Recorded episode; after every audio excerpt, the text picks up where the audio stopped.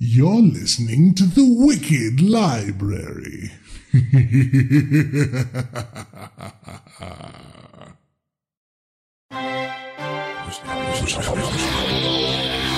We are the Gaslight Collective, and we'll be arriving soon.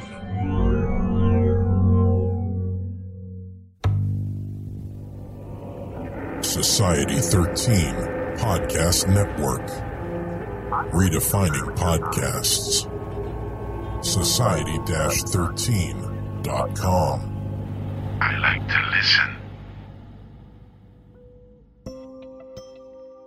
Hello, and welcome to episode 720 of The Wicked Library. Yeah, that's right.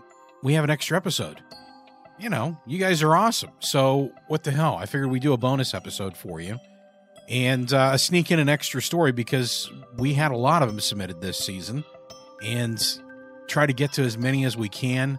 And thanks to you guys for all your support on Patreon, for all the awesome iTunes reviews. Uh, we wanted to do something a little special for you. So here's an extra story, an extra episode. We hope you enjoy.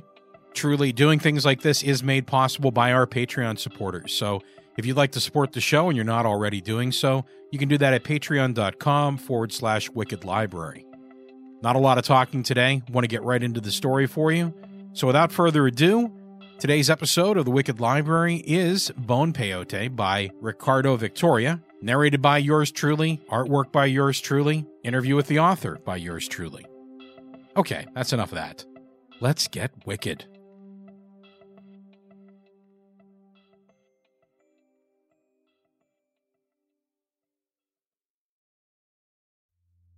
Well, here we are again. The warning at the beginning of the show. I'm getting a little tired of having to warn you people. I mean, the name of the show is The Wicked Library, for God's sakes. It's not the Sweet Pickles Library. Listener discretion is advised. If you're scared easily, good. Seriously, though, bugger off if you can't take scary stuff. We're very scary here. Hello,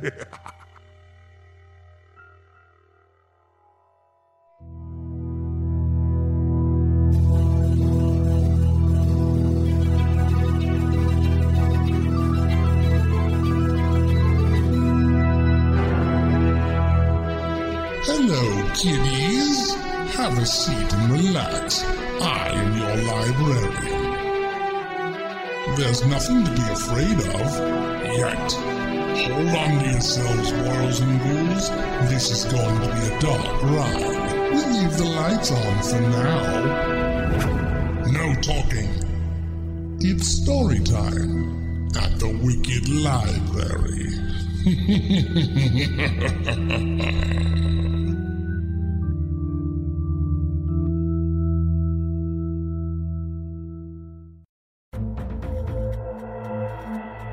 Bone Peyote by Ricardo Victoria.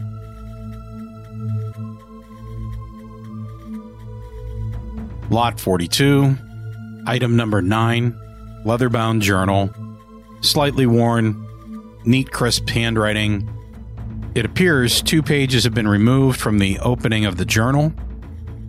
Audio transcription begins. If I knew then what I know now, I would look at the traditions of my native land with a different perspective, one more of awe than morbid curiosity. Everything happened six months ago during the autumn when I came back from my studies abroad for some rest. I took the opportunity then to bask in what I considered one of the most unique celebrations of my native Mexico the Day of the Dead held on the 1st and 2nd of November, just after Halloween. It is a date full of vibrant colors, music, and flavors. Contrary to its name, it is a celebration of both the living and the dead. Mexicans, probably due to history or to some atavistic condition, tend to have a dark sense of humor that is best expressed when we laugh at death. The Catrina, a stiff upper lipped and well dressed female Grim Reaper, becomes the main character in a day where tradition dictates the dead come back from the grave in spirit to visit their relatives and eat the offerings left behind for them. Families, be it in cemeteries, caves, or inside their homes, build uh, homemade altars where photographs, candies, fruit liqueurs, food, Grim Reaper representations and funny situations, magazines, and toys are left for two days so the beloved departed could enjoy the love of the living. The tradition backs from pre Columbian days, although nowadays it's a syncretic event that mixes ancient traditions with the deep seated Catholic beliefs of the general population. And in recent years, it fights the invasion of Halloween by adding some of its tenets into its schizophrenic mix. Uh, but I digress. Day of the Dead shares, at least in the most mystical sense, the same concepts as the Samhain. The idea that the veil that separates the realms of the dead from the living, the spiritual from the material, and the otherworldly dimensions from the mundane is thin enough to be crossed. Usually, it is the dead that make the journey rather than the living. But that hasn't stopped some of the more reckless or adventurous living people from trying to make a similar journey in the other direction and live to tell the tale. And in a country deeply embedded in mystical traditions, stories of human sacrifices and warlocks that can shapeshift into animals to steal your spirit, and a country regarded as one of the most haunted due to its bloody and convoluted history populated with some of the weirdest deities of ancient pantheons. There is no lack of method nor legends about how to do it. As I said before, I was returning home from abroad where I was studying something that, in light of the revelations learned, pales in comparison.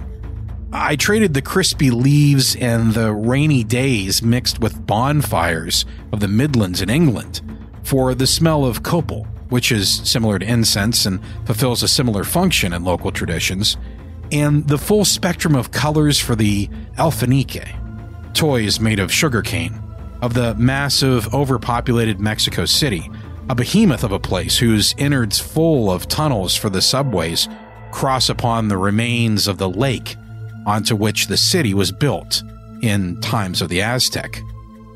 I was planning to meet with a friend, Julian, in his flat before going back to my hometown, 45 minutes by motorway from Mexico City, planning to hear his stories from his recent trip into the so called mystical land of Real de Catorce, an old colonial town in the north central region of the country, known for rather lousy Hollywood esque movies and the promise of mystical, magical tours to meet with shamans the local wise men and to eat peyote.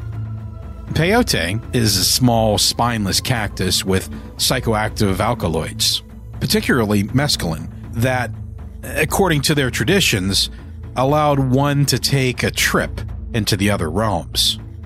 This was popularized by a series of books, one entitled Of Other Realities and Dreams by an author whose name I can't recall right now.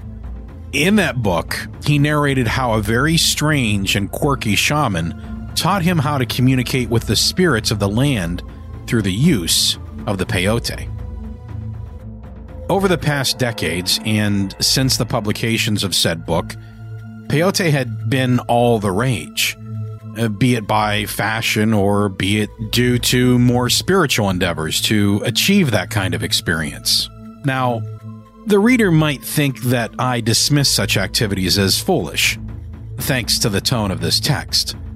Uh, but on the contrary, those that know me know that I have a keen interest, some would say uh, morbid even, with stories of the strange and the occult, with Day of the Dead and other realities. At first dismissed as childish interest, it informed several of my personal tastes. mainly due to the old stories of an ancestor who fought in the Mexican War for independence with the rebels and witnessed weird events while hiding for a season or two in the caves of the Veracruz mountain range, a place known for its warlocks and witches that both cast both fortune and curses, if the payment was good enough. And sometimes such payment wasn't necessarily made with money as humans have other valuable things to pay with. Now, my ancestor registered the events in a diary that is hidden amongst many books in my grandfather's personal library. And I have to admit that I read it several times, hidden during the night until I memorized it. It was this obsession with those stories that led me to the path of meeting and befriending Julian. A kid from a family of considerably financial resources, eh, but poor emotional contact, Julian solved the issue of his birth handicap, a lame leg, with his quest for paths to enlightenment. Or so he said. At times, I thought it was more an excuse to get high, bed a girl, or engage in new ways of debauchery from a shared interest in weird stories and urban legends of the country, as well as on the story of my ancestor. Julian kept swearing that it was his ancestor as well, and as such, we were distant relatives. A claim that I used to doubt until now is that our friendship was born and kept alive even despite the distance. Recently, Julian decided to celebrate his birthday, which coincided with the start of the autumn season, with a trip to Real de Catorce. He said that he was looking for the shaman mentioned in that book, whose author's name still eludes me. In his emails, probably sent from a local cyber coffee shop, he sounded excited, as his search apparently bore fruit. Not in the way he expected, but apparently in one that promised more interesting venues for his quest. It seemed that while he didn't find the original shaman from the book, he found an old man who claimed to be his student, but who later diverged into more obscure and powerful rites that made what was described in the book look like child's play. Of course, those rites attracted the scorn of the locals, as apparently some of the cats and goats of a couple of ranchers disappeared, and more concerning rumors talked about a Canadian couple that no one saw again after they went for a walkabout with the old man on a cold day of December. And as a consequence of the unsavory rumors, the old man lived in a meager, dilapidated hut outside the town, alone. The authorities tried to confirm the rumors, especially because of the couple's disappearance, but between the well paid corruption and the lack of proper evidence, such investigation never came to fruition. None of this, however, deterred Julian. On the contrary, it seemed to spur him on even more. My belief back then was that he was trying to prove something to the world as the lameness in his leg became worse and his parents left him to his own devices. The empty vastness surrounding that mine town proved an excellent place for Julian to test such rights. And with each test, his emails became more and more excited. At first. Once he moved from the delight of finding a proper teacher to the initial lessons on those rites, he started to write on his most meaningful experiences and their results. Most people believe, my dear friend, he wrote, that this world is but a single reality of linear time where we are the center of the universe. How wrong they are. Our reality is just one of many. Deep seated layers overlapping, interconnected in strings of Mobius like architecture. Your admired teacher has only hinted at this with his crude equations in that book on manifolds and n dimensions. But his understanding is still crude and primitive. The truth can only be revealed if one is willing to expand their minds with those peyote plants. My mentor is teaching me ways that the other book barely mentioned. When I asked him about the rumors surrounding his mentor, Julian dismissed them with claims about how ignorant the other people were. The next emails contained similar replies of more metaphysical character, explaining to me that time and space were not only the same, but were easily transversed in any direction, past and future, just as it was to cross the veil that served as seal between the mundane world and the other world that he started to call Mictlan, as in the land of the dead of the Aztec religion. My mentor has provided me with a new ritual and a very scarce type of peyote called bone peyote, which locals said originally grew from the bones of a dead deity. And how much I have learned from it. Another email read, Those stories that we dismissed as mere mythology in school hold more truths than modern science is willing to admit. Oh, how wonderful it would be if the scholars admired those stone calendars in the museums with new eyes. The world is not built on cyclic periods, but it's more like a spiral whose end is the start.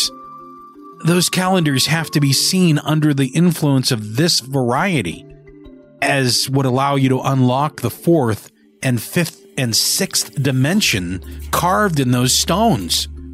No wonder the Mayans in Yucatan invented the zero if they were familiar with the true nature of reality. After that email, Julian said that he wanted to try a new rite, one that would allow him to travel properly, more than just observe, through space and time. Uh, but his mentor had disappeared a day before with his whereabouts unknown. Julian suspected that he went into a walkabout in the desert and a freak sandstorm must have caught him. Julian waited for a couple of days, but there were no signs of his return. The locals took their own action and asked the authorities to declare him dead, burning the hut at once. With nowhere to stay, Julian decided to carry out the rite on the date that sounded most promising the Day of the Dead. Just when, according to tradition, the veil that separates the land of the dead and the living is thin enough to allow the crossing. Thus, I waited for Julian on a cold morning on the 1st of November the less regarded Day of the Dead, dedicated to the children and the lesser saints outside the infamous market of Sonora. Hidden beneath its traditional market visage, in that place was located one of the main hubs in Mexico City for those that practice the occult arts or wish to acquire the supplies needed for mysterious rituals. Julian arrived with his usual gait and a new cane with a metal handle which I assumed was made of silver. Julian was particularly happy, yapping and mumbling about this new rite and how he needed me there to record his visions in his diary, as his voice recorder stopped working properly after his last experience. He took me along the narrow aisles of the markets until we reached the shops that sold the paraphernalia to keep away, to fend off bad mojo also to create love potions and curse your enemies and create rituals of prosperity or decay. Julian kept asking at several of the vendors for some very specific items, and the bone peyote he needed, though only one agreed to sell the items, as most of them said that he was mad. And the one that agreed to sell only did it after crossing himself at least seven times and after receiving a hefty sum of money. Fools, Julian said. Their saints and silly superstitions kept them away from the truth. Uh, their parlor tricks are nothing compared to what I've seen. The priests from the Aztec, the Toltec, and the Mayan, all of them knew the truth. And that scared the Spaniards and shook their beliefs. That last part, it concerned me. While Julian wasn't exactly a practicing Catholic, he never dismissed it in such a way. It was as if his recent experiences had emboldened him to the point of cockiness and reckless hubris. I tried to ignore the warnings in my head, but they nagged at me all day. If only I had listened. We spent the rest of the day eating, buying candy skulls, and trading stories of our respective lives till that day. In comparison, my studies seemed childish against the secrets that Julian uncovered. The expansive alternate dimensions that are placed beyond the veil that split the living from the dead and the spirits were vast and rich, making ours just but a humble reflection, tied by our preconceptions of time and space. In those places, time was meaningless, allowing you to see past, present, and future at once and travel freely amongst them. Julian insisted that the old traditions hidden behind the coat of commercial celebrations, such as the Day of the Dead, were true, and that the spirits did come to visit us in this night when crossing was possible. It was only at this time of year that it was possible for humans to travel the other way with the right tools, as many legends and folklore around the world proved. He claimed that the rite he was going to use tonight would allow him to travel, at least in a spiritual sense, rather than just having visions. He said for those realms the flesh anathema, the safest way to travel was in spiritual form or risk entering and being torn asunder by the flows of contradicting time. That reminded me of those folk tales where someone is dragged by a spirit to their otherworldly realms, and when they tried to return, our linear time caught up with them, turning them into dust in a matter of days or hours. Thus, I found it reasonable that Julian accounted for that even if by now I was starting to dismiss his speech as the product of heavy psychotropic drug overuse. I was surprised going by his description of the rites he had practiced at the amounts of the special peyote that he had consumed in short time, and I started to fear it might have affected his brain. I tried to turn the conversation during our visit to Mexico City and how the syncretic clash of modernity and ancient customs took place in each corner of the historic downtown, about the renovation of the Templo Mayor, the ancient Aztec temple situated right in the middle of the city, or even the plans for the new airport and how the digging of the foundations had encountered some technical difficulties. I tried to talk him into more friendly topics, but it was to no avail. It was only when I asked him about the circumstances of the disappearance of his new mentor that I saw a silent coolness overcome him. He claimed that what happened had a simpler explanation. Instead of suspicions he shared in his emails. He even dismissed with disdain what the locals reported to the newspaper as foolish tales of ignorant people. He wasn't taken by the spirits during a rite. Oh no, he said with a very unconvincing tone. He was an old man who took needless risks going on walkabouts at the wee hours of the day. He probably broke a leg. After all, he was a really old man. The sandstorm was just a coincidence that stopped him from getting rescued. He died there in the desert, Julian proclaimed with certainty in his voice. Uh, but when I pressed, asking him why he didn't take it upon himself to search for his mentor, his voice trembled about how his lame leg didn't allow for that and he still had great things to do. I smelled bullshit as he was always one to take physical risks, despite his leg. It was then when he finally acceded to change topics and, and asked me about my work. Later that night, Julian took us to his flat a middle class place on top of an old hardware store in Mexico City's downtown. The place was ample and comfortable for his needs, and it wasn't as if he had more belongings beside his vast collection of handicrafts from all over the country and books ranging from science fiction to the occult. An eclectic mix, if I had seen one. He asked me to wait in his living room where most of his books were kept, while he prepared the room he was planning to use for the rite. The rite that would prove, at least in his mind, that man was closer to unveiling the secrets of the universe than we thought, and that soon we would rule. Oh, the irony. It was close to midnight when he was ready and called me into the room. I had almost dozed off reading a book about ancient Egyptian traditions when he asked me to take pen and paper to register his adventure.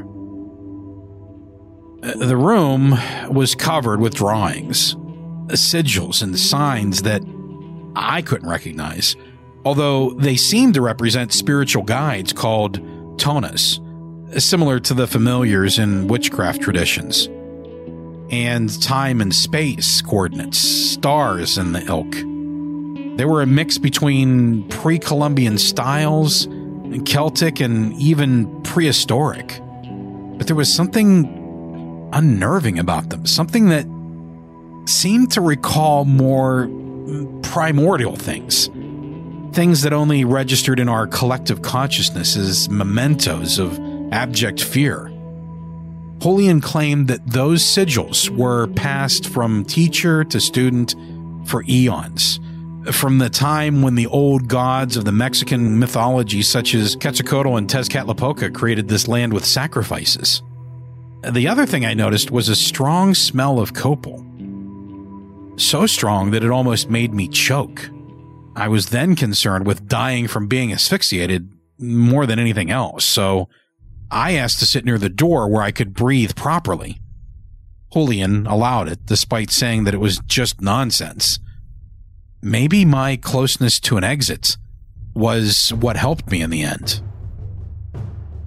Julian laid in the bed, surrounded by trinkets and copal burners. As the only modern things in the room struck midnight, he began to recite a sequence of chants composed by words I couldn't make out. Fifteen minutes passed before something changed. It was perhaps the excess of copal in the air, but I could swear that I started to hear a strong sound of drums banging in a compelling rhythm. I thought I was going to pass out when I saw the hands of the clock started to move randomly. And it was then when Julian started to speak in Spanish again to narrate his visions, which I transcribe here. It is dark, but not black, the realm beyond the veil. So many sounds and odors.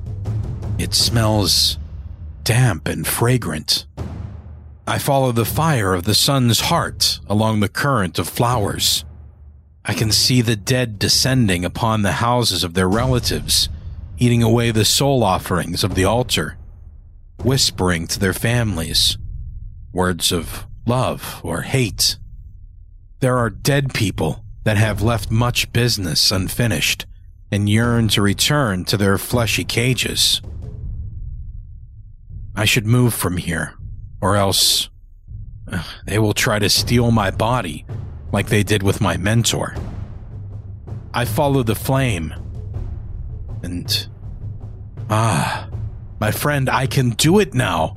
The ebb and flow of time is mine. I can go into the past and visit things that historians ignore and feeble minds avoid. I can see our ancestors. Yes, ours. To this, I rolled my eyes. Running away from his persecutors.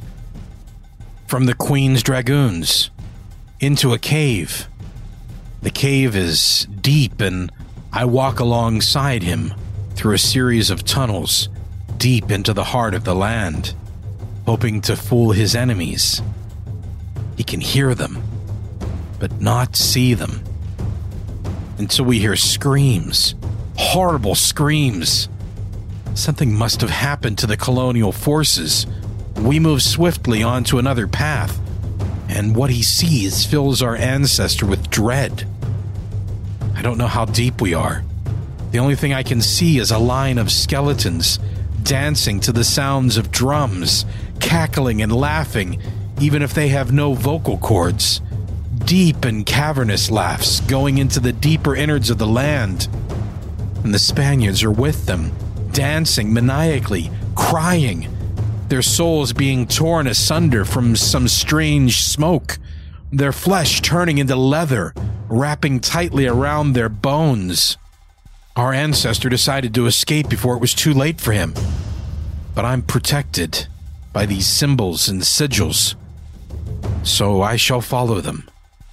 This is intriguing. At this point, I tried to walk up to him and wake him up, regardless of whether what he was saying was true or not. This was taking me down a path that part of me didn't like.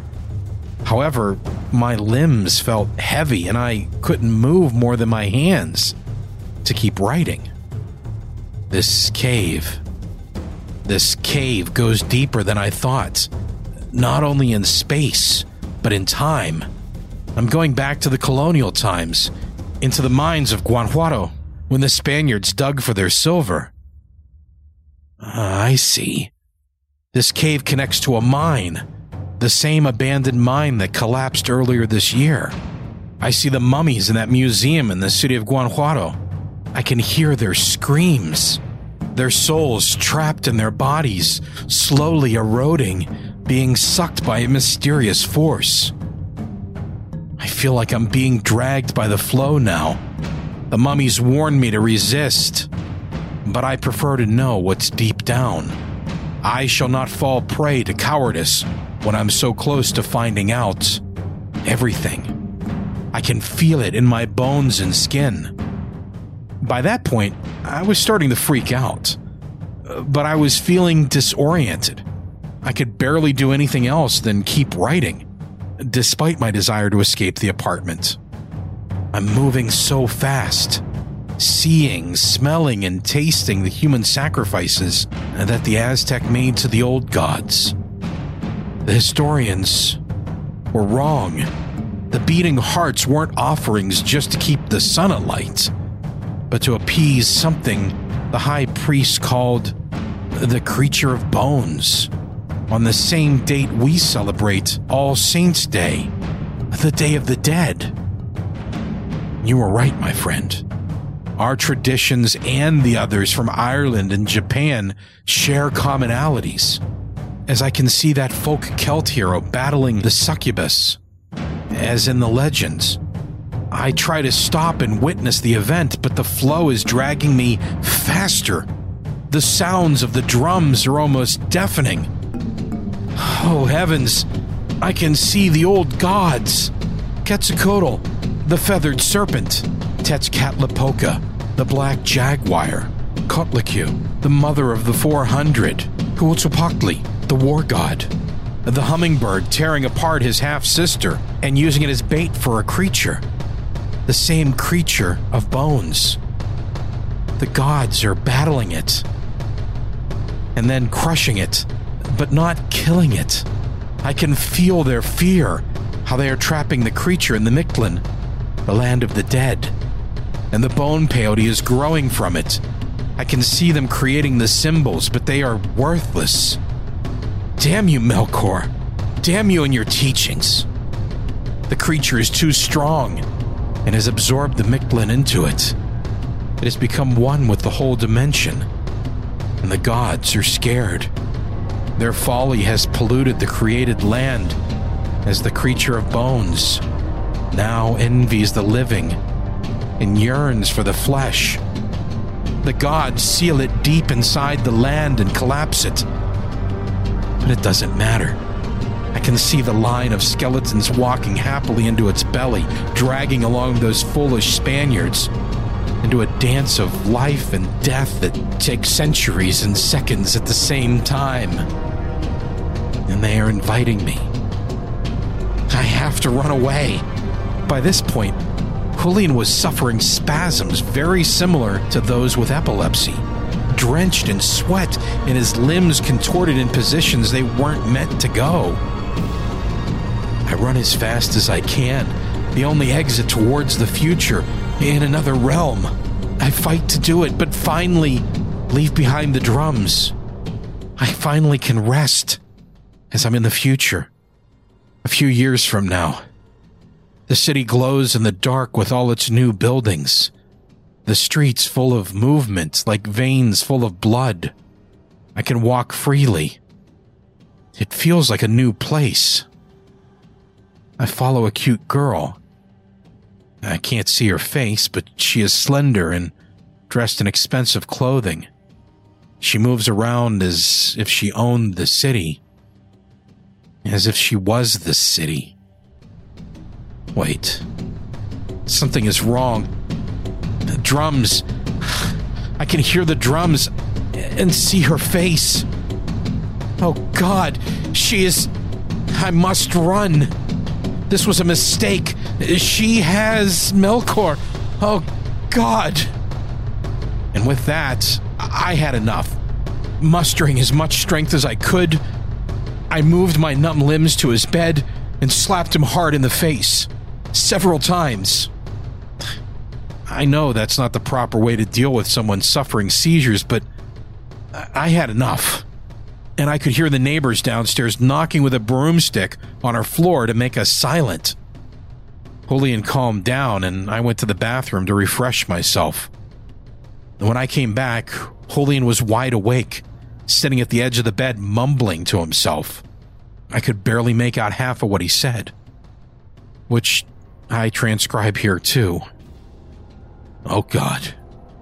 That's the reason this rite was prohibited. It shouldn't be mixed with this date and this hour, nor be used the bone peyote. That's the reason why the spirits dragged Melkor away in the sandstorm. We are not meant to pierce such realms, or they will see us and try to devour us away. I'm such an idiot. Man is not meant to know these things, or else we would find that we are nothing but meager entities compared to the creature of bones. That's the reason why the natives never dig mines, for fear of awakening the creature of bones that lies deep beneath the land. The ancient gods created a creature of bones to try to keep the dead sealed, but instead, it wants to possess the places of the living. They were trapped after witnessing their follies and hubris. The Mictlan is not only a realm, it is a being that yearns to exist in our world. That's what happened to those soldiers in the mine. That's the reason why there are mummies there. They're not dead, but damned to have their souls drained from their remains for centuries. They are trapped in their decadent bodies, their faces screaming after being trapped in the other world. The urban legends of the place are true. The Spaniards dig too deep and the mines collapsed thanks to a miracle.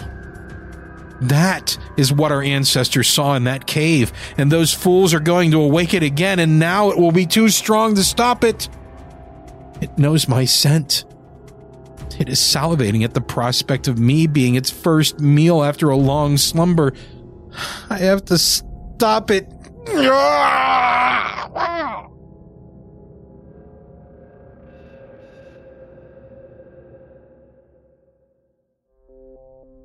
Julian then passed into a restless sleep around 2 a.m. I could swear we were there for hours, that it was dawn by now, but the whole experience just took a couple of hours. Julian awoke from his sleep around 3 a.m. on the 2nd of November. All Saints' Day, the most important of the holiday. He jumped from his bed and gathering his sigils, he broke them and created a new one which he claimed would protect him in his battle against the creature of bones. I tried to stop him, to force him to rest. A fever was taking hold of his body, and his visage was becoming very pale. But his feverish body showed extraordinary strength and easily pushed me away. Keep my diary and the sigils at hand as you could need it. If I fail, but I won't, or we will be its slaves forever. dancing in its belly. He mumbled more incoherent things that only now make sense before leaving his own flat. I waited for him to come back until the dawn illuminated the now trashed room, but it was to no avail. I placed a call to his cell phone, but the call failed. Tired, I left his flat. Closing with his spare keys, the front door, and avoiding the furious looks of his neighbors that were kept awake thanks to his screams and diatribes. I went on to have breakfast in one of those chain restaurants that were open early while I tried to locate him through common friends. Then I compared his diary with the emails he sent me and I printed and the notes I took the last night and the book of Other Realities and Dreams, and a sense of dread started to fill me. I went back to the Sonora market in search of the vendor that had sold my friend his ritual apparel, but he was nowhere to be seen.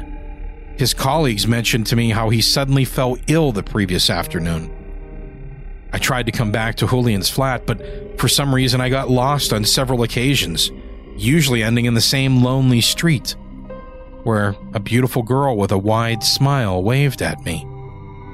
When I tried to take the subway, a sense of primal fear stopped me. I was in no mood nor shape to enter the underbelly of the city, which, under the light of Julian's visions, just gave me a bad feeling. Instead, I took the slower option of buses until I came back to my hotel, picked up my belongings, and checked out. I took a cab to the bus station and I booked a trip to my hometown. As I was leaving Mexico City behind, I felt as if a great weight was lifted from my shoulders. However, concern for the well being of Julian stopped me from enjoying some rest. Once home, I tried to keep my mind busy until the end of the Day of the Dead, the lesser dead, as I was sure that everything would be fine afterwards. And time eased my soul, and I forgot the events of that night. I went out with some other friends, checking my cell phone for news now and then. It wasn't until a few days later that I realized the true scope of the situation. While reading the newspaper, as there was an article in the cultural section which caught my attention. During the digging for the new international airport, whose design required very deep foundations, there was an accident that claimed the lives of three construction workers and the leg of a fourth. After the rescue services finished clearing the place, they found the weirdest of things a mummy, centuries old, not dissimilar to those exhibited in the museum at Guanajuato, holding tightly in its left hand an unknown sigil made of wood, and in his right hand, a cane handle made of silver. His face showed a rictus of pain and fear, the mouth wide open. At first, the experts believed that it might have been the remains of someone buried during the colonial period, or even pre Columbian times that suffered from a process similar to that in Guanajuato. But later, they discarded it as a hoax and burned it when they found that the rags worn by the mummy were made of synthetic fibers. It didn't make sense. Despite the fact that the mummy itself was proven to be centuries old. At first, I didn't care much for that piece of news. Until a second look at that sigil filled me with dread and certainty of the fate that fell upon Julian, explaining why he hadn't contacted me by now. The creature of bones was finally here, and the veil that kept it sealed away was now closed, with it on our side. The sigil and the silver cane were the clue. Julian was the mummy, and they burned him, his mind and soul trapped in there, helpless. I don't know how long I have left. Maybe a few days, maybe a year, until the next 1st of November, when the sounds of drums and the illusion of dancing skeletons will trap me this document shall serve as a record of what happened to Julian, in case it happens to me too. No, I'm certain it will happen to me. No matter how far I move from here, even to another continent. After all, the call from home is too alluring, and my mind too open to its call. Damn you, Julian. Damn you and your mentor. It knows of me. It is out there, biding its time, walking the city, hidden as a beautiful girl with a wide smile. And I know someday, during the Day of the Dead, I will answer its alluring call, walking in the middle of the night, mindlessly into the labyrinthine streets, until I become lost and sucked out of existence and into the Mictlan, where I will be dancing forever in the belly of the creature of bones that is now one with the city. The city beckons me. The city is now alive and waiting an eldritch abomination of steel and concrete, glass and asphalt, breathing, waiting, draining, and we are its food.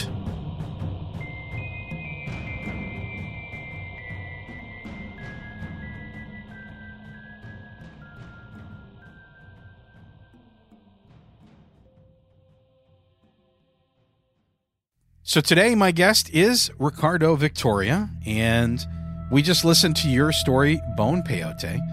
And uh, I think it was a great story. One of the things that drew me to the story, one of the reasons why I selected it to be read, not only because we've never had um, a story outside of the European and, and American. We have a lot of stories from you know Europe, a lot of stories from the United States, Canada, but we haven't had a story on the show before from south of the border in Mexico. And I thought, you know, it, you have such a rich culture and so many traditions. There's this this amalgam of, um, you know, the Spanish traditions mixed with the native Mexican traditions, you know, the Aztec and the Inca, and, and it's all kind of blends together into this strange amalgam. And one of the things that I thought was really cool about the story was not only does it focus on that rich heritage and the rich culture, um, you know, from you know Mexico, but you're also borrowing and talking about Egyptian culture and Celtic culture and and kind of tying it all together and saying, you know, this is all one big mosaic and these are just all little pieces that tie together. So I thought that was really interesting how you managed to bring so much of that together. Oh, uh, thanks for the comment. Uh, first of all, thanks to you for having me here and to all the audience for listening to my story. Uh, yeah, I have to say, the, uh, writing Bone Peyote was kind of a challenge mm-hmm. because I have never written a horror story before. I mean, I am a big fan of H.P. Lovecraft, of Edgar Allan Poe, that kind of uh, cosmic horror stories. Mm-hmm when I saw uh, an advertisement for a call for submissions for uh, a, a Lovecraft I seen, I said, well, let's let's try to do the story, write the story, and I did it like in two days. Mm-hmm. Submitted and got rejected, and it was like, oh, what the hell? I'm going to self-publish it.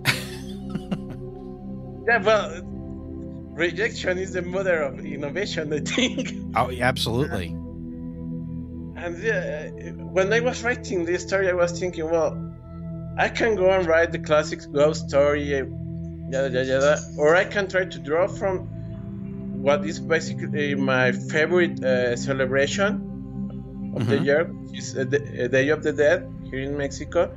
And since I'm a big fan also of Celtic uh, mythology, well, let's try to create a context about that with the style that, sound, that is reminiscent of uh, the Cthulhu mythos. So it was a fun experiment. It was tough because uh, also I don't uh, uh, I don't like to write in first person. Mm-hmm. So but the style has to. Uh, I think a good horror story has to be in first person. So yeah, I'm glad you like it. the, the thing is, my personal belief is that Mexico has to be one of the most haunted countries in the whole planet. I wouldn't doubt it.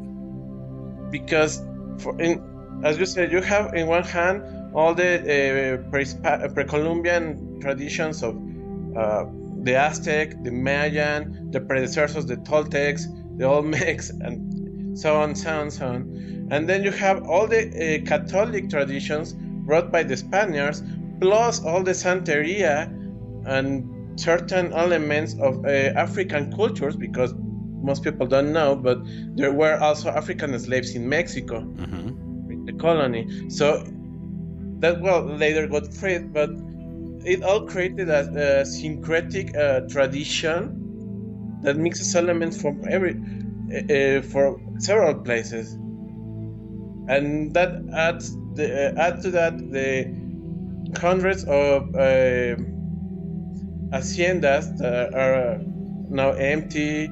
Uh, Mexico City, that is a massive city with a lot of places that are uh, in a, uh, that don't have inhabitants because you know they live uh, building the premises so, and now the, the conflicts we had in the in the country during our story yeah it's the perfect mix for ghost stories for horror stories Yeah, and you know, it's funny you mentioned Lovecraft because I definitely picked up on, you know, that ancient god thing where you had all these ancient gods together that were trying to hold back, you know, for the benefit of mankind this uh, this dark entity.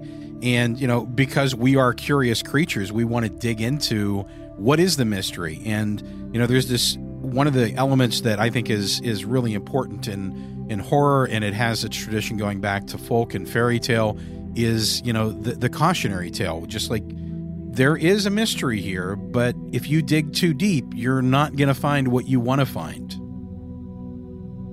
Well, the thing is, for, for starters, here in Mexico, we have a very peculiar relationship with the concept of death.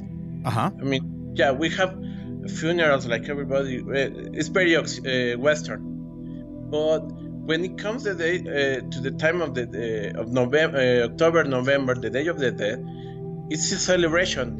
We, I, I could say, we are very cynic, or very. Uh, uh, we take everything as a joke because it's a way to deal with reality right is with how we perceive reality. So uh, uh, you are going to see that. Uh, I mean, that is not exactly a common topic to make fun of that, but here in Mexico, it's anthropomorphized in this figure, the the Catrina, hmm think the Grim Reaper, but dressed as a, uh, a, a very rich lady from Mhm. the 1920s, and we make uh, fun of it, and we uh, make uh, poems about uh, uh, people mocking politicians, mocking uh, TV stars about when they die, they are going to die this way, and those poems are written as a joke. So it becomes a parody more than uh, something somber.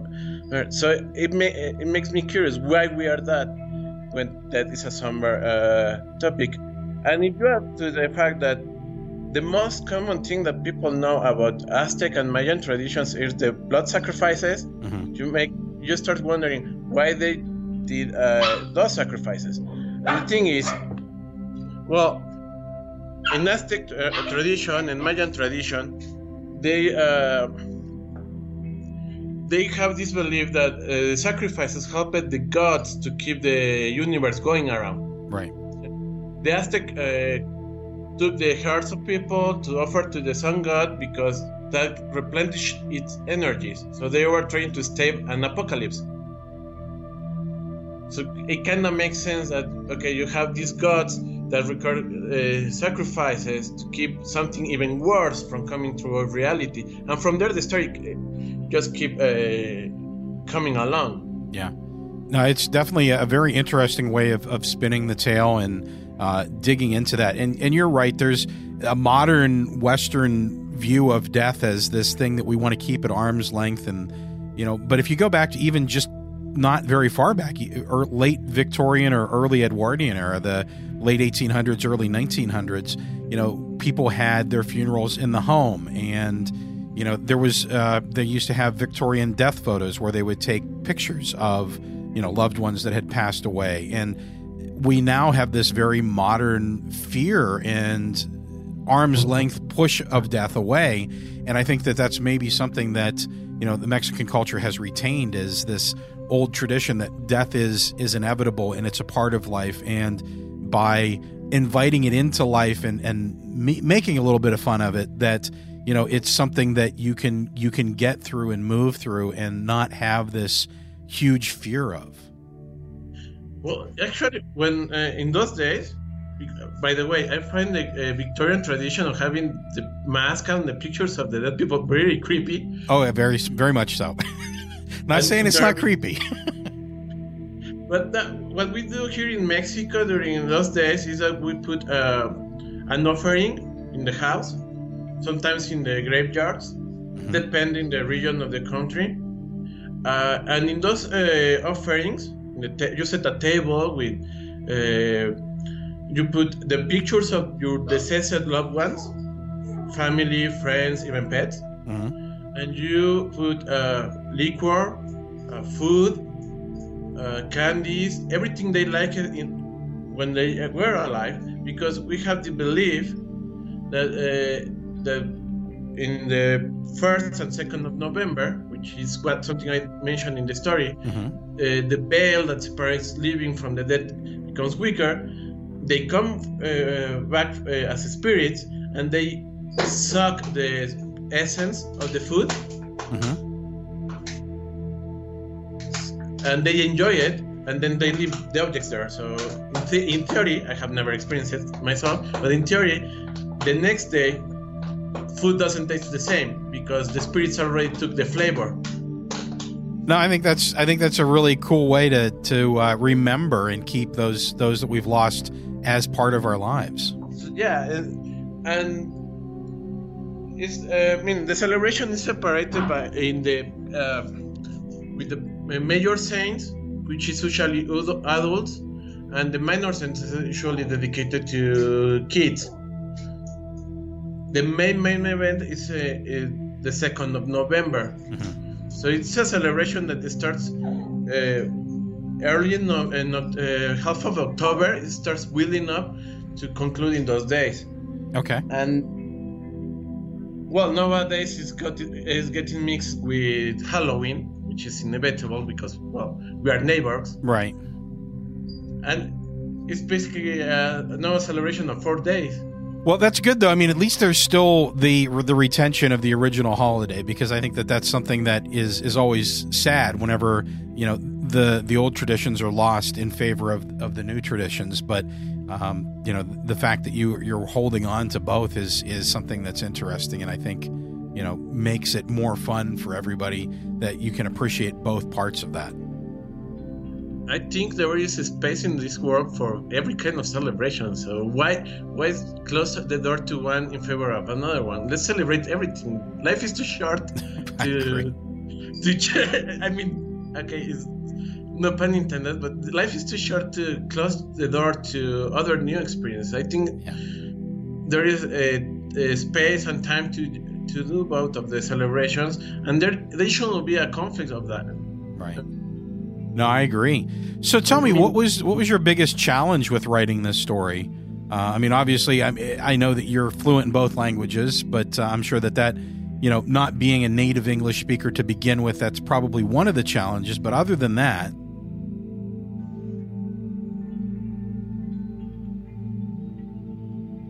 well, uh, back then, I have that was probably the third story I so I didn't have my process as polished as I have it now. Yeah, you're you're. I'm sorry, you're breaking up a little bit on me Back there. then I was a pantser. I just. I'm getting about half of uh, half. I'm get, getting about half of what you're saying there. So we may want to re-answer that question. I can go back and, and edit and fix that. Okay. So back then, when I did it, I didn't have a, a process of writing. Mm-hmm. I remember what came to my brain.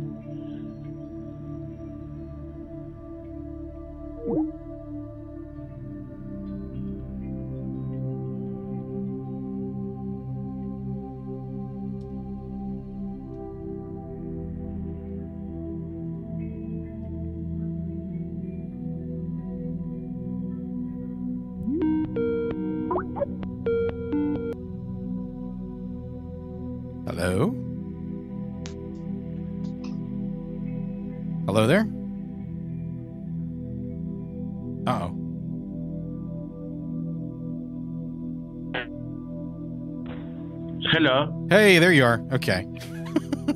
Can you hear me? Yeah, I can hear you now. We were we it was um I don't know. The, the internet's always fun, you know. So it's it's always uh, a crapshoot whenever things might drop out on these calls. Most of the most of the time Yeah, things work well, but there are those days. Internet is not a, a reliable thing. No, Yeah. well, well, not internet. The connections Yeah. are not a reliable thing. Yeah. We are not there yet. Uh, So yeah, you were so, uh, So so yeah, I basically I was asking like what your your biggest challenges were with the story, and you had started to say, you know, that back then you didn't have a process for writing. And I think that's about all that I heard. So if you just want to answer the question from the start again, I'll edit it together so that sure. it's seamless. Yeah, sure. Okay. Uh, Bone Peyote was my third story I ever wrote. So back then I didn't have a writing process established. I just write everything that came to my brain. I have a brief outline and then I pantsed everything. I just went along with it. Which for a short story is fine. For a lar- uh, larger project is just getting uh, is problematic.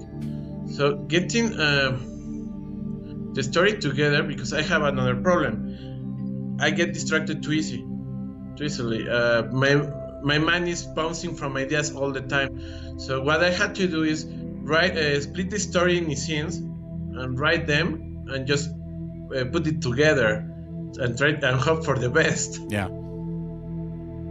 And So how many drafts did this particular story take you? How many, how how long did it take you to polish up once you got your initial ideas down? Uh, uh, like by the third draft, I, I had it da- uh, down. Luckily, I have a couple of friends that are native speakers, Okay. uh, so they kindly took it to read it. They're writers too, so they say, "Okay, let's review your story.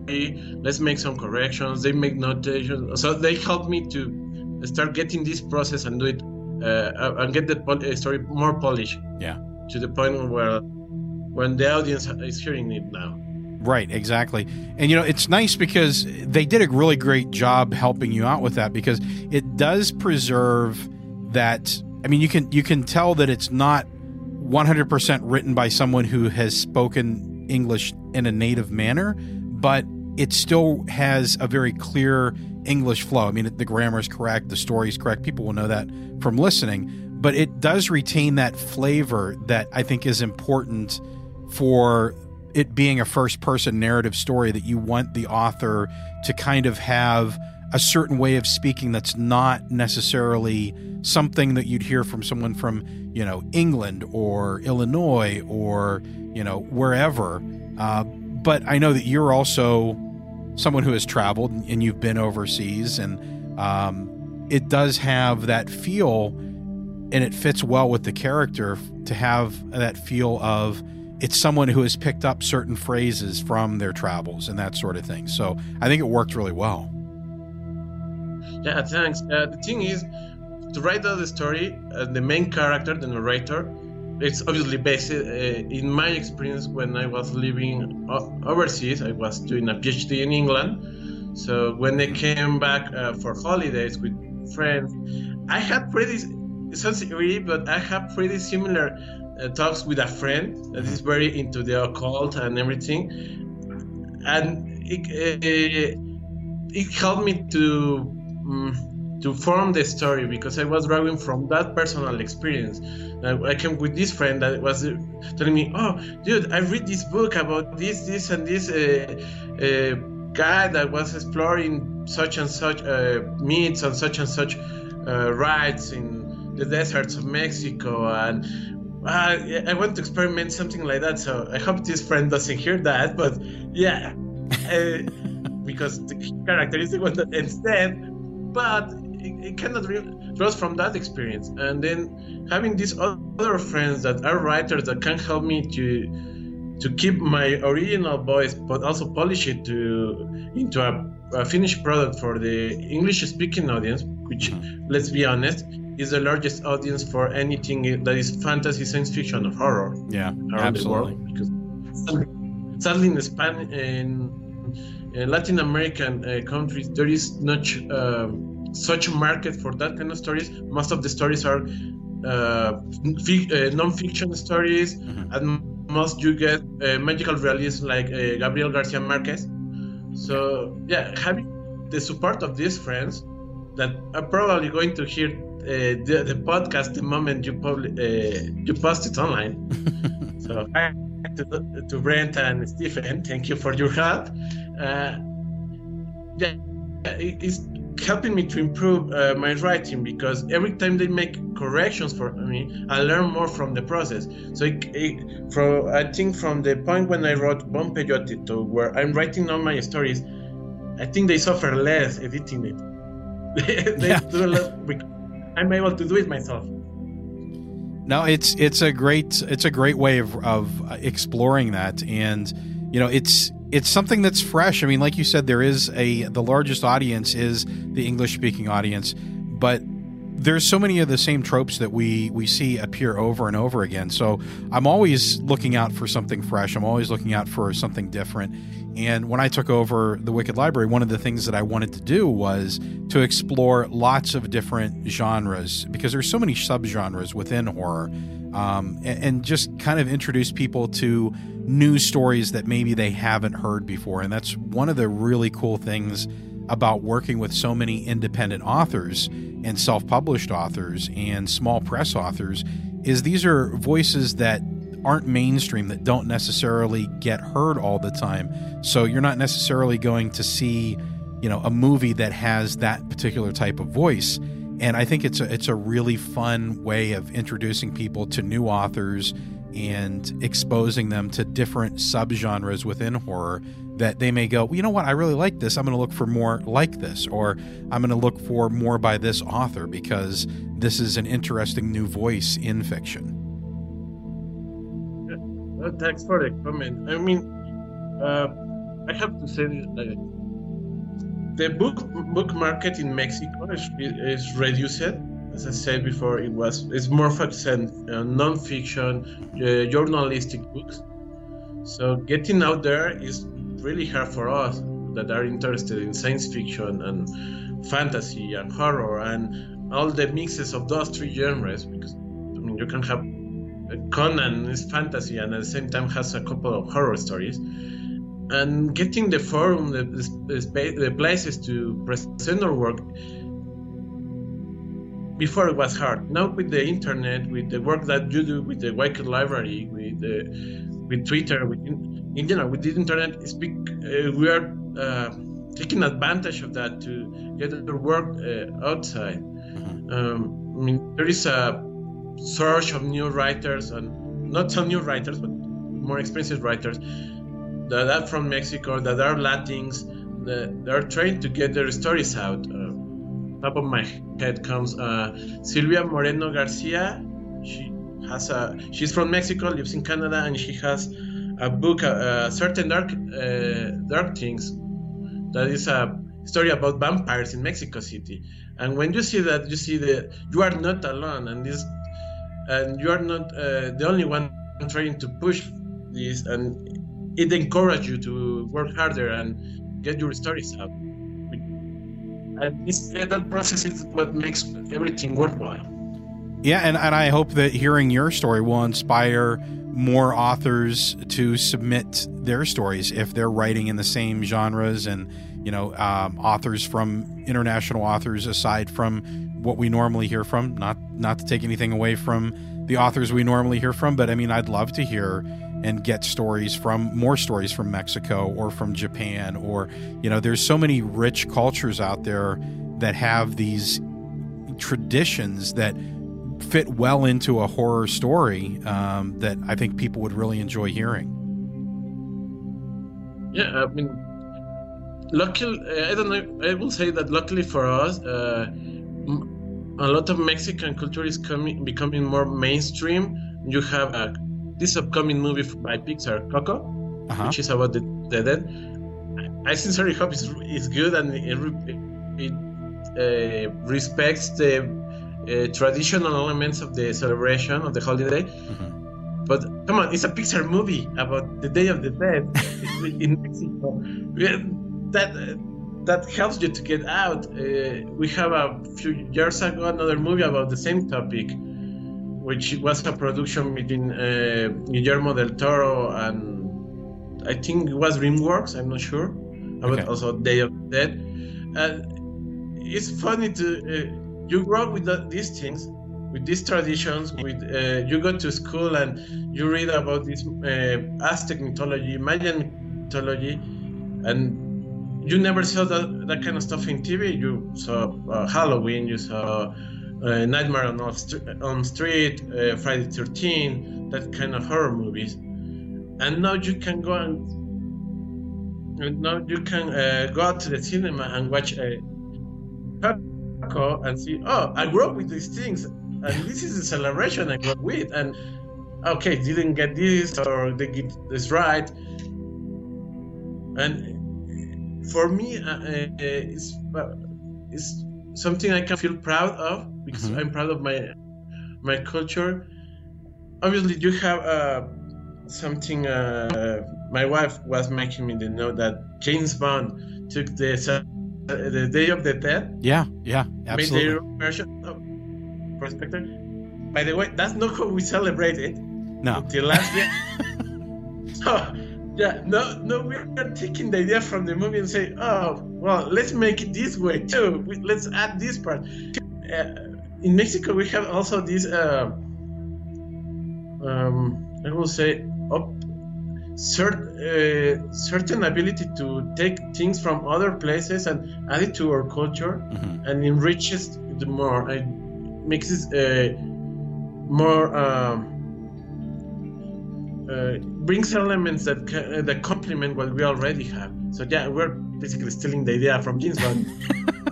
Well, you know, that's I think that's the interesting way that these things work, especially now with the advent of the internet and you know so many new voices out there. Is it, it's a conversation. Storytelling is is not a fixed thing. It, it's always a conversation. You know, one story makes you want to contribute your part of the story to it, and you know, uh, cultures have always done that where they take and borrow a little bit of this and add it in and interpret it in their own way. And you know to me that's that's cool. I, I know people that are purists and they're like oh you can't mess with that. That's you don't want to mess but i think that that's how we work as people and that's the fun thing about stories and storytelling is we enrich each other you know we we find the commonalities and and through story we are brought together yeah, well, it's uh, it is kind of a Mexican tradition to bring these kinds together. As I said before, we we have here the mix of pre- pre-Columbian cultures with Spaniard uh, the Spaniard culture Mhm. with African culture. So for the past uh, 200 years, it has been uh, brewing to what we have now.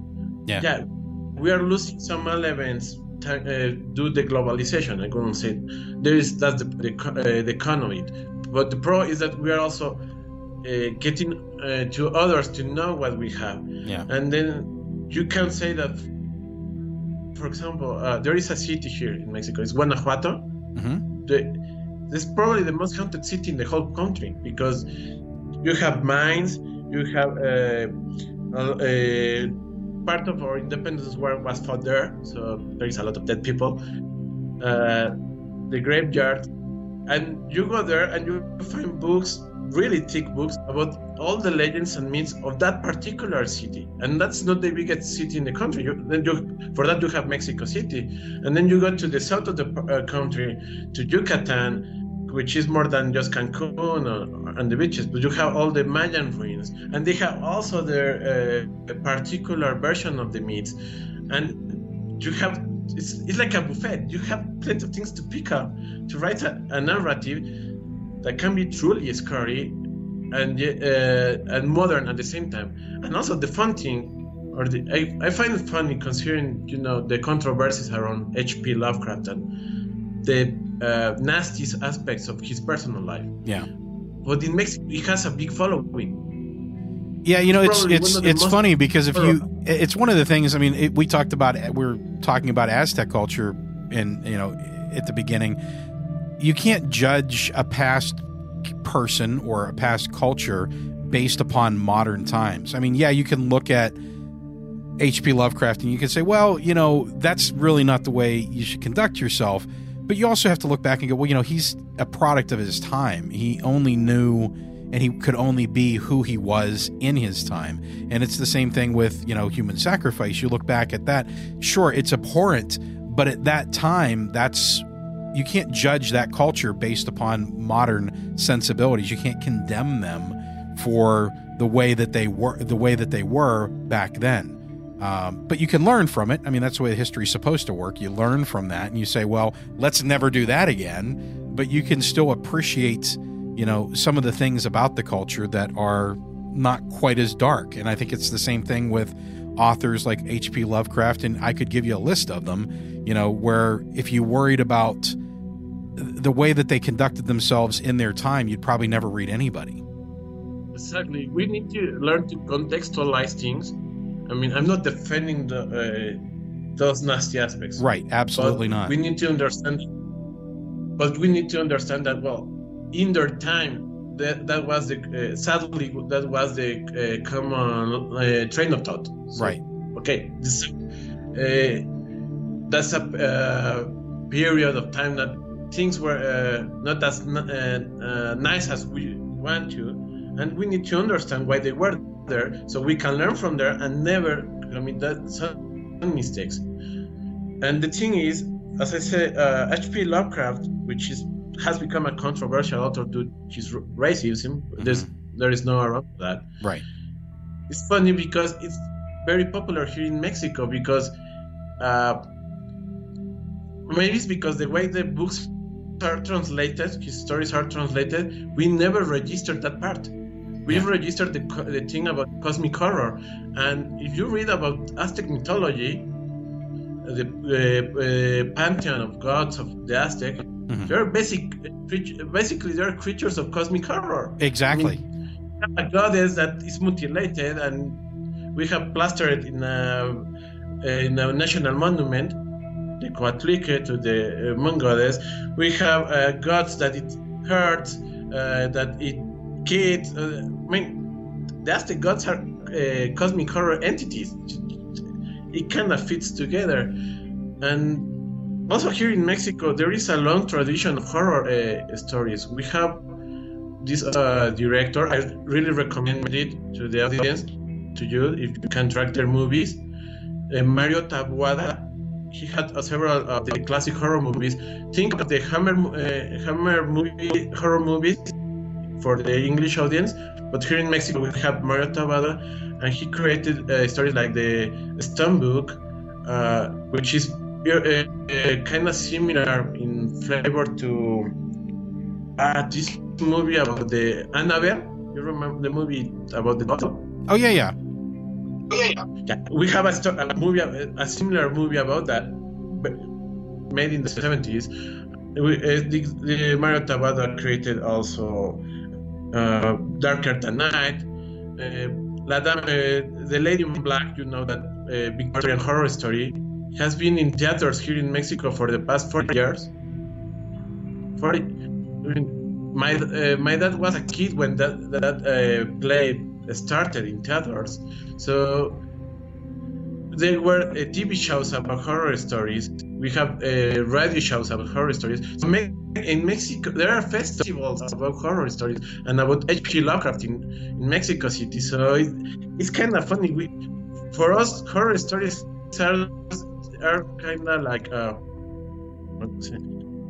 like and uh, something you read to pass the time. It's not some something uh, so niche or so uh, generated which is kind of funny because I know there is uh, not a big market for authors, and yet there is a lot of fans for that kind of stories. So the problem is getting the stories to them. Right, absolutely. And that's you know, it's funny. I was listening to um, one of the things that we do for the Wicked Library now for our, our Patreon supporters is we put up uh, access to our archive, and about once a month, I'll pull out one of the old stories that hasn't been published to the website and it's not part of the, the feed and no one's probably heard it for quite a while. And I picked up today and put out uh, the season today as we record this, um, the season two finale. And that's one of the things that Nelson had talked about, kind of, and he's the one who created the show. In his wrap up, was the goal of, of the the Wicked Library was to create a way for authors to find new audience because whenever you're independent or you're self-published, it's sometimes hard to find your your audience and for readers to find you. And I think that's one of the things that we try to do with this show. So, yeah, I mean, hopefully that's something that we're helping uh, new audience find their authors and vice versa and as an independent author, as someone that is starting in, as a writer, I thank you for uh, for the space because it's, it's not easy to find. You say uh, where to. Uh, it's not easy to get your stories out. So the work you are doing with the Wake, uh, Wicked Library, the work that Nelson did, is is really really appreciated for us as independent author. Wow, that's, I'm that's pretty sure I want to participate with you guys again. Well, yeah, we'd absolutely be happy to have you back again. So what else do you have out there? I mean, as we as we're getting close to the end of the interview, I want to make sure I give you an opportunity to talk about some of your other work and where your, you know, folks that have listened to the story today and want more of your work or want to interact with you, where can folks find you and uh, what do you have coming up, that sort of thing? Well, I'm mostly interact in Twitter my Twitter is basically dedicated to my secret identity as writer. Okay. Because uh, so uh, uh, and right now I'm working with a writers collective. We call ourselves Inklings, Inklings Press in honor to you know Tolkien, C.S. Lewis, mm-hmm. and we have created uh, self-published several anthologies. Bone Peyote featured in the second anthology, now in print. And we are planning to get uh, our sixth anthology. All of us are independent authors that are trying to get out their own stories. And the topic of this particular anthology, which is going to be named uh, Tales from the Underground, as the name says, is stories that uh, happen on caves, buried ruins of uh, forgotten cities. My story in particular, that is going to be featured in the book, is called Buried Scenes. It's a dark fantasy story. It's not much horror. It's more dark fantasy. I think that classic movie when you have this troop of characters that uh, are trying to grave uh, grave rob uh, an ancient city. Yeah, but the story is told from the monster's perspective that is chasing them and there is a reason why the monster is chasing them and is trying to stop them from uh, from something worse. So that's the, cool. that's the gist of, of the story. Uh, it's going to be out. I think it's going to be around uh, August. You know, editing process. Okay. And I say that I, I have mo- most of my stories are uh, science fiction or fantasy. I have another uh, science fiction story that's going to be published by uh, River Press, in an anthology about uh, new forms of uh, life, animal life. Um, um, and I'm working with in my first novel. Oh, very cool. Uh, yeah, it's it's an interesting process. It's not. Uh, I mean, I'm in the type in the stage of uh, editing it, and this this is a place where the barrier language becomes a problem Right. There is, I mean, there is a point where I I, can, I have to say I need help because I I'm not noticing these uh, issues, the, this uh, minutiae about the grammar and the syntaxes because I'm not there yet. So yeah, uh, I have my own website which I started a few months ago, which is uh, www.ricardovictoria.u you? Sorry um i i have to is ricardo victoria you?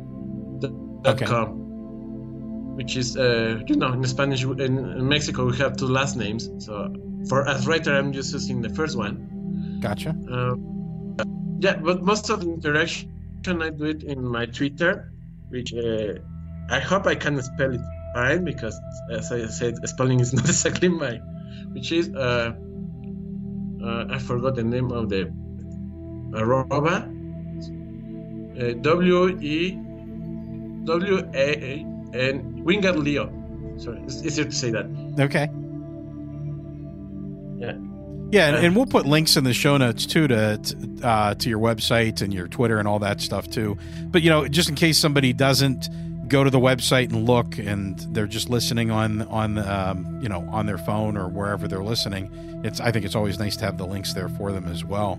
But yeah, if I can do anything to help you, uh, you know, promote the anthology when it comes out, if any of the other authors are interested in having work featured on the show, you know, certainly feel free to have them submit. Uh, not only are we doing our normal shows now, but we do uh, some bonus stories for our, our, Patreon supporters, and those will eventually get heard in the main feed here as well in kind of anthology episodes where there'll be three stories together.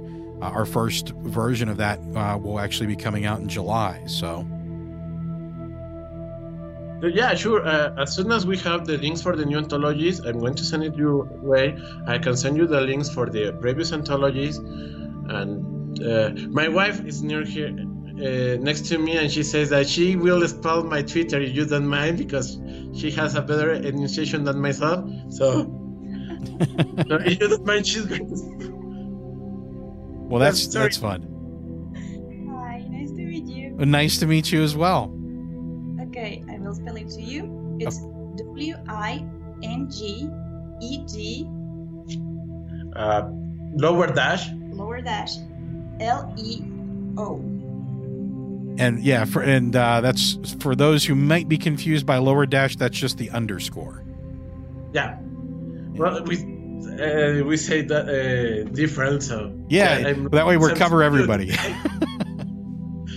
Sorry about that, but my wife has better uh, speaks better English than, than myself. So well, that's okay. And you know, as people will have known from listening to the story at this point, um, the uh, fictional character that you created, uh, who was an international travel, lost most of his accent traveling the world because uh, if I tried to do a, a, a, Mexican accent, I would sound like uh, I don't know, probably the guy from the Dos Equis commercials. Oh, don't be so hard on you. I just I don't want to I don't want to make a mockery of it, so I just went with the when I when I narrated it, I narrated it in my normal narration voice, um, and I just figured this guy has fine. traveled so much, he's lost his accent. It's fine. I mean, when I write in English, I write. Uh, I don't. I'm not thinking in Spanish, so right. it makes sense. The character lost his accent because he's he has been living overseas. It's, it's right. perfectly fine. I mean, I have to give you an extra kudos for trying to to pronounce some of the hardest uh, names like Huitzilopochtli and other Aztec gods because even for us it's tricky to to say them. yes, yeah, it's it's kind of like and and that's the funny thing because it's it's a um, you know, I mean, it, it's not like somebody wrote down a pronunciation key. It's like whenever we look at Latin, you know, it, it's how do they really pronounce it? It's it's not necessarily a dead language, but it's been through so many generations. How do we know that we're actually pronouncing it the way that the Aztecs would have said it? You know, that's the thing. Here is not a dead language. Um, there is a good uh, percentage of the population that still speaks uh, Nahuatl.